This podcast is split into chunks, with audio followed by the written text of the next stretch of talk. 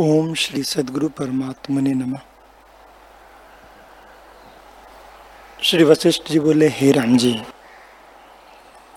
मैंने अधः उर्द सर्वस्थान देखे हैं, सब शास्त्र भी देखे हैं, और उनको एकांत में बैठकर बारंबार विचारा भी है। शांत होने का और कोई उपाय नहीं। चित्त का उपशम करना ही उपाय है। जब तक चित्त दृश्य को देखता है, तब तक शांति प्राप्त नहीं होती। और जब चित्त उपशम होता है, तब उस पद में विश्राम होता है, जो नित्य, शुद्ध, सर्वात्मा और सबके हृदय में चेतन आकाश परम शांत रूप है। हे राम जी, हृदयाकाश में जो चेतन चक्र है, अर्थात जो ब्रह्माकार वृत्ति है, उसकी ओर जब मन का तीव्र संवेग हो, तब सच ही दुखों का अभाव हो जाता है। मन का मनन भाव उसी ब्रह्माकार वृत्ति रूपी चक्र से नष्ट होता है। हे राम जी संसार के भोग जो मन से रमणीय भासते हैं, वे जब रमणीय ना भासे, तब जानिए कि मन के अंग कटे हैं। जो कुछ अहम और त्वम आदि शब्दार्थ भासते हैं, वे सब मनोमात्र हैं। जब दृढ़ विचार करके इनकी अभावना हो, तब मन की वासना नष्ट हो।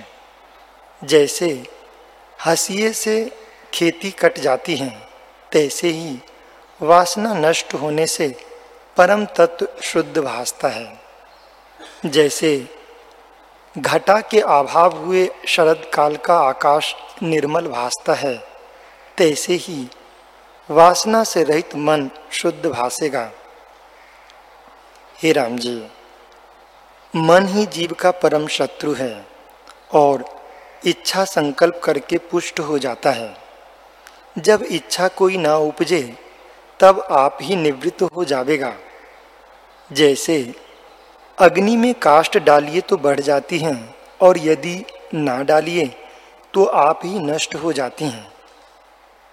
हे राम जी इस मन में जो संकल्प कल्पना उठती है, उसका त्याग करो, तब तुम्हारा मन स्वतः नष्ट होगा। जहाँ शस्त्र चलते हैं और अग्नि लगती है। वहाँ शूरमा निर्भय होके जा पड़ते हैं और शत्रु को मारते हैं। प्राण जाने का भय नहीं रखते तो तुमको संकल्प त्यागने में क्या भय होता है? हे राम जी चित्त के फैलाने से अनर्थ होता है और चित्त के अस्फुरन होने से कल्याण होता है। यह वार्ता बालक भी जानता है। जैसे पिता बालक को अनुग्रह करके कहता है, तैसे ही मैं भी तुमको समझाता हूँ कि मन रूपी शत्रु ने भय दिया है और संकल्प कल्पना से जितनी आपदाएँ हैं, वे मन से ही उपजती हैं।